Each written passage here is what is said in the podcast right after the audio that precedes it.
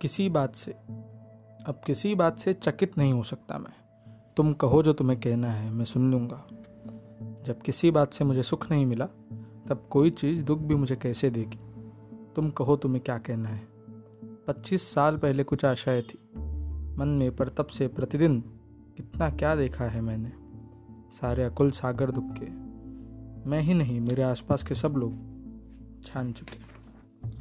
उनसे विस्तृत, उनसे गहरा दुख तुम दोगे तो अनुभव में कुछ और वृद्धि ही हो जाएगी। पर चकित नहीं होता मैं। अब किसी बात से। भवानी प्रसाद मिश्र।